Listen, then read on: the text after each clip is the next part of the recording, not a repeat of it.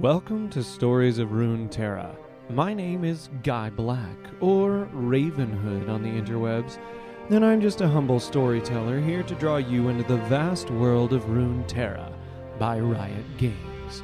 The Riot Games community has crafted an incredible universe where music and art can take on quite the myriad of forms.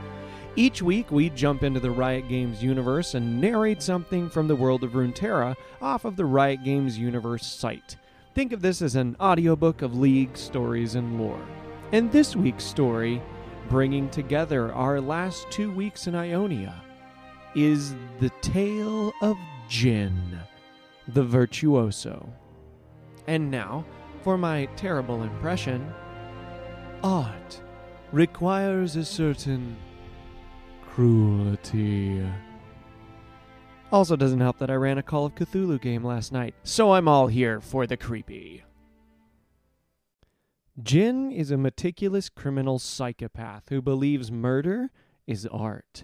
Once an Ionian prisoner, but freed by shadowy elements within Ionia's ruling council, the serial killer now works as their cabal's assassin. Using his gun as his paintbrush, Jhin creates works of artistic brutality, horrifying victims and onlookers.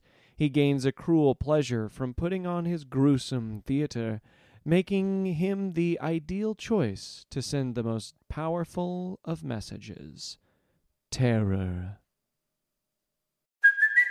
It's Kaley Cuoco for Priceline. Ready to go to your happy place for a happy price? Well, why didn't you say so? Just download the Priceline app right now and save up to 60% on hotels. So, whether it's Cousin Kevin's Kazoo concert in Kansas City, go Kevin, or Becky's Bachelorette Bash in Bermuda, you never have to miss a trip ever again. So, download the Priceline app today. Your savings are waiting. Go to your happy place for a happy price. Go to your happy price, Priceline. And again, this is not very long here. Quick shout out. We've got our Gamer Alchemy podcast that released this morning as well, and we're doing little one-shot encounters that you could plug into a D&D game uh, inspired by creatures from the League of Legends world. I think we've got Gnar in there and Ivern, so just some fun encounters. Check it out, Gamer Alchemy podcast on all your favorite platforms where you listen to podcasts. Thanks.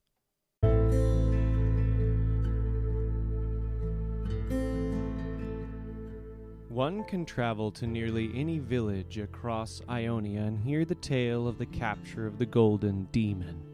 Depicted in a variety of plays and epic poems, the cruel spirit's banishment is still celebrated to this day.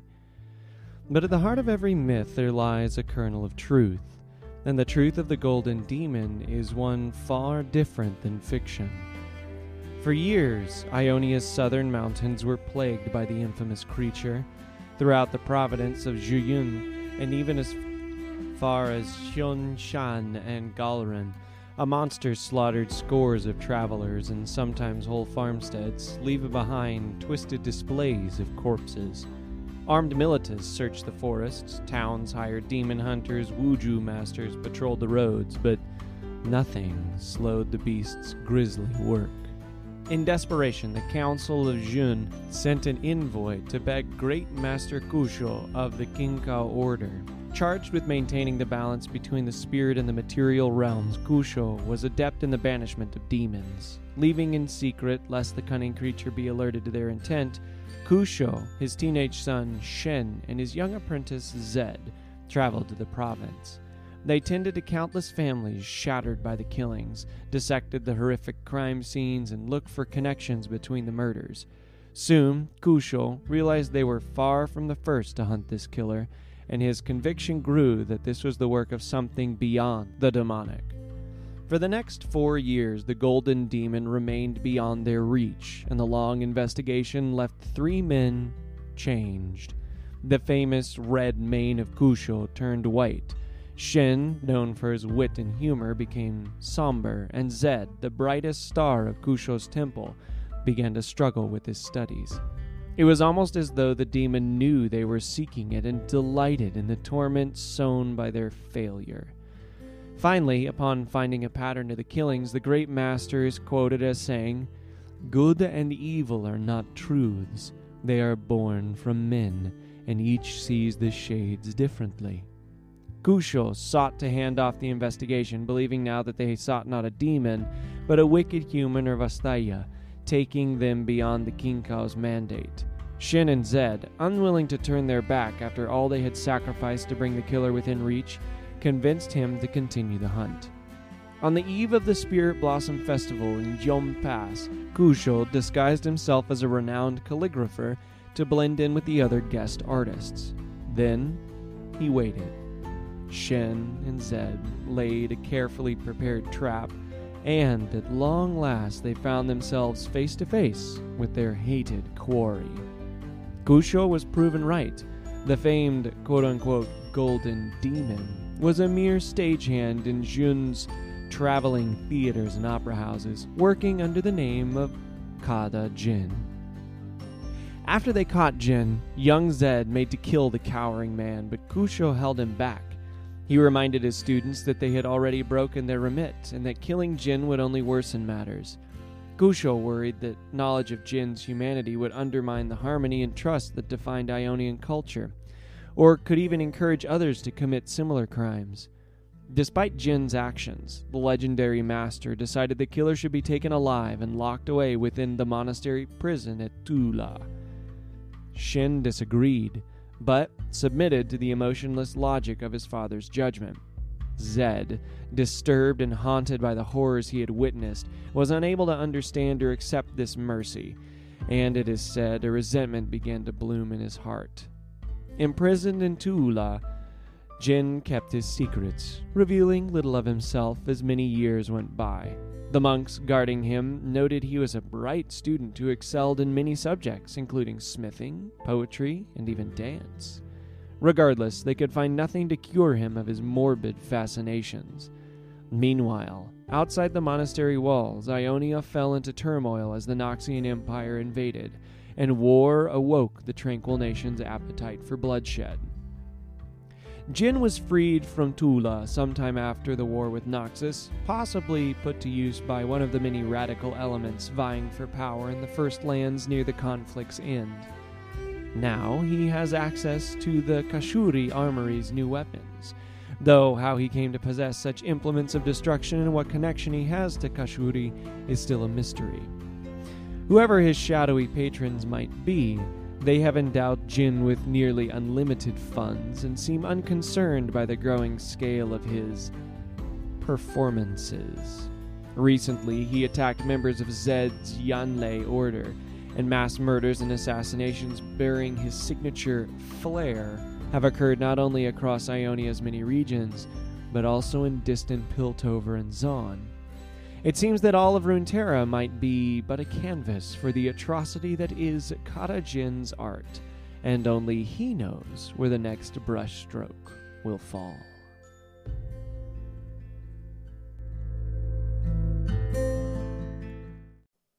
And today's story for Jhin is entitled The Man with the Steel Cane by Odin Austin Shafer. 1. The gun in his hand was simply a tool, but a perfectly crafted one. Gold type was inlaid into the blackish green metal. It spelled the smith's name. This detail spoke of its creator's pride and confidence. It was not a Piltover weapon, those gaudy things that attempted to function with the minuscule amounts of magic available in those lands. This gun was made by a true forge master Magic pulsed from its bronze Ionian heart. He wiped the gun's stock a fourth time. He couldn't be sure it was clean until he wiped it down. Four times.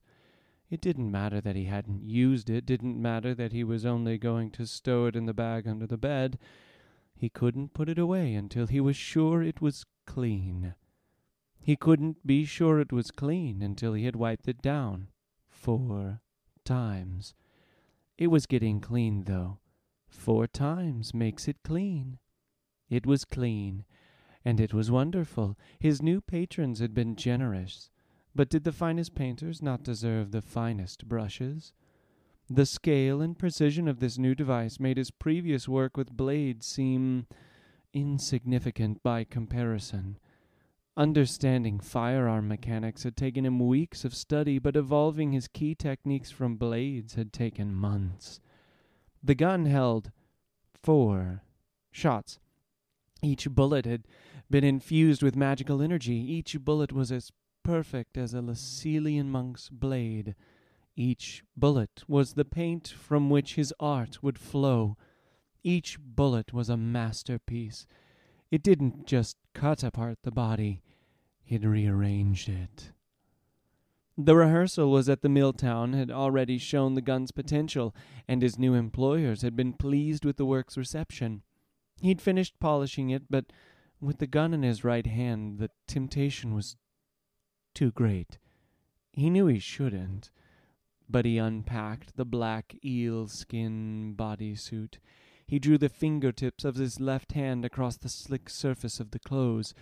The feel of the skin's oily surface quickened his breath.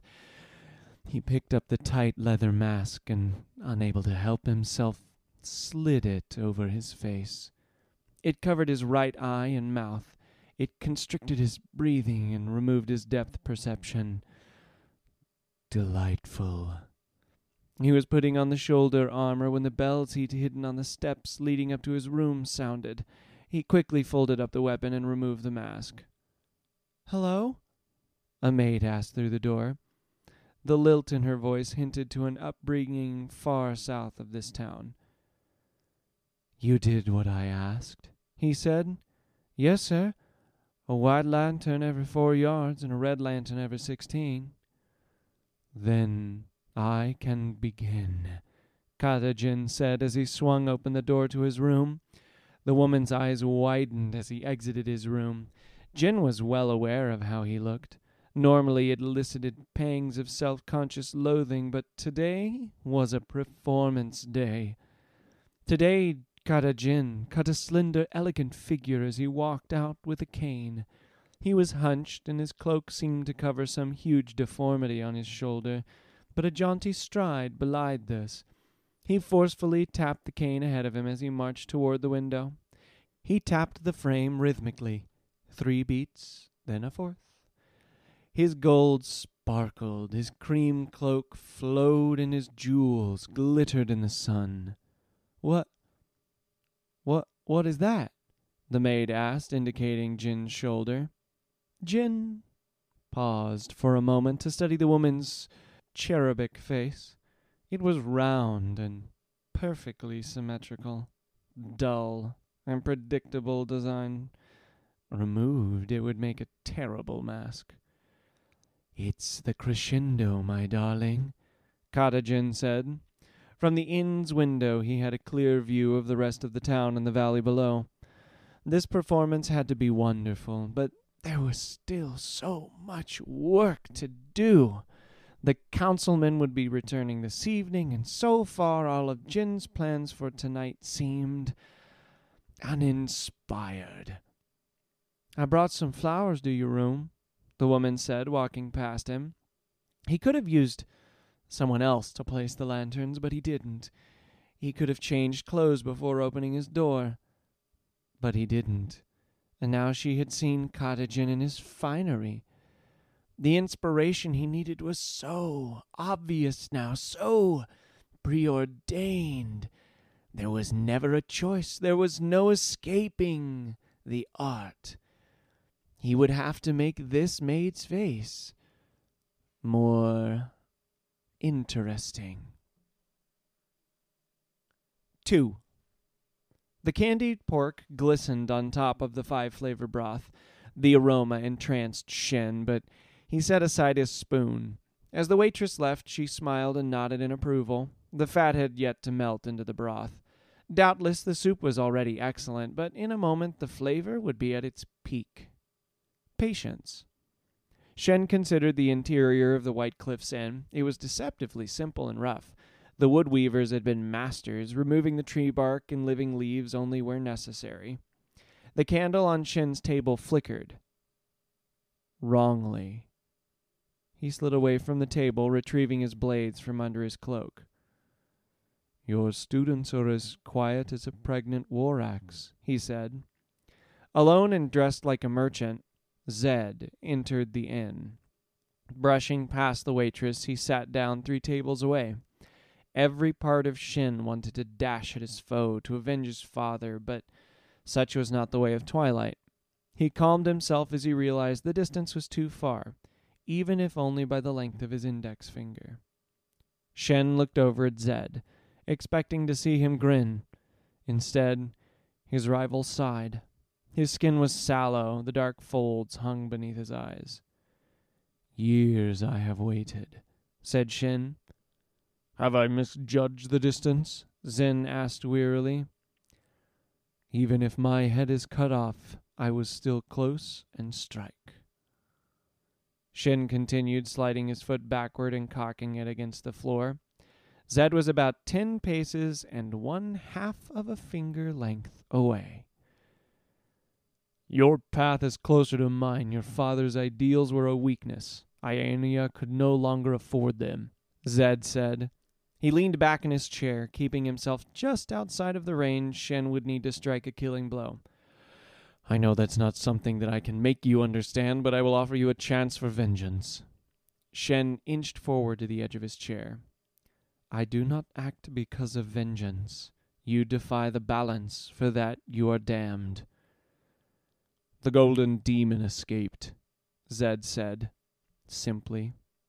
Impossible, Shen replied, feeling a hollowness that caught in his chest. Your father's greatest victory, and now again his foolish mercy has tarnished his legacy. Zed shook his head. You know what that thing is capable of. Then Zed leaned over the table, well within Shen's range, his neck intentionally exposed. And you know that we are the only two people who can get close enough to stop him. Shen remembered the first time he'd seen the body of someone killed by the infamous Khada Jhin. His skin prickled from the memory and his teeth clenched. Only his father had been strong enough to still believe a merciful justice could be served. Something in Shen had changed that day. Something in Zed had broken. And now that monster had returned. Shen put his swords on the table. He looked down at the perfect bowl of soup in front of him. Little droplets of the pork fat's oil shimmered on its surface. But he wasn't hungry any 3. There was still no sign of Zed. It was very disappointing. Very disappointing. He certainly must have sought out his former friend. It was likely Zed was hiding, watching. Jen needed to be careful.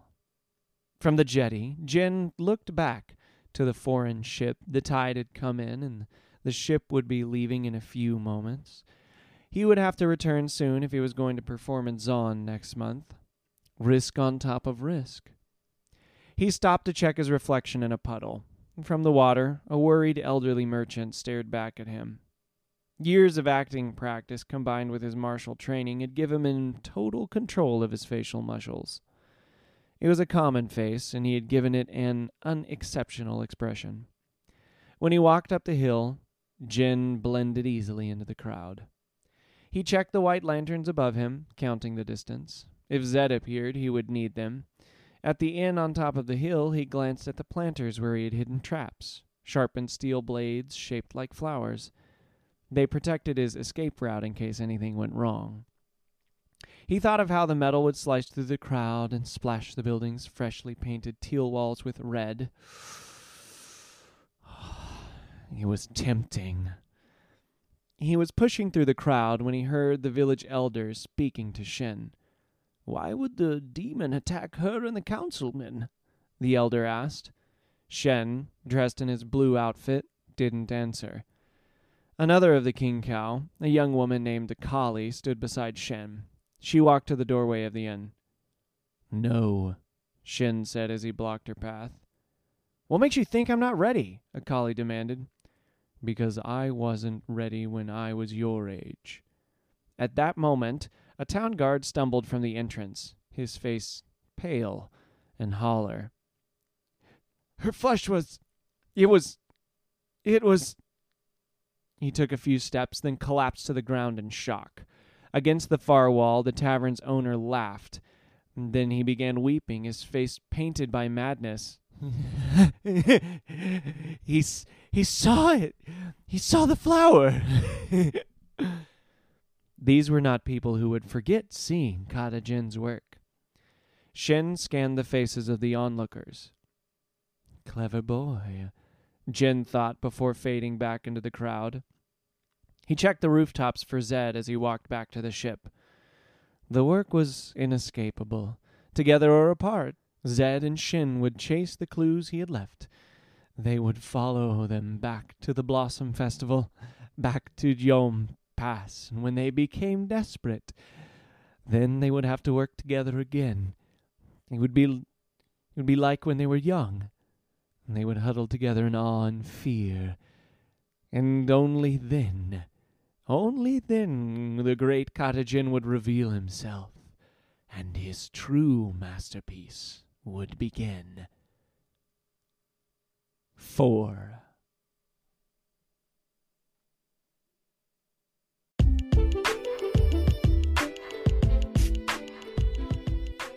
Man, like I said, I ran a Call of Cthulhu uh, RPG last night, and it was a blast. And so then we read Jhin this morning, and we've got all the creep creeping going on, which I enjoy. The clever foe that can outwit is always an enemy that I enjoy reading and writing. Anywho, hope you enjoyed this episode of Stories of Runeterra. It was a bit of a fan request to get into Jhin, and next week we're gonna knock out a Kali. Well, not actually knock her out because for the life of me, she's an insanely broken champion, and I can't do that. And I'm also just, you know, bronze. So thanks for hanging out, and uh, listen for the one, two, three, four musical masterpiece that might be just around the corner. Catch you on the flip side.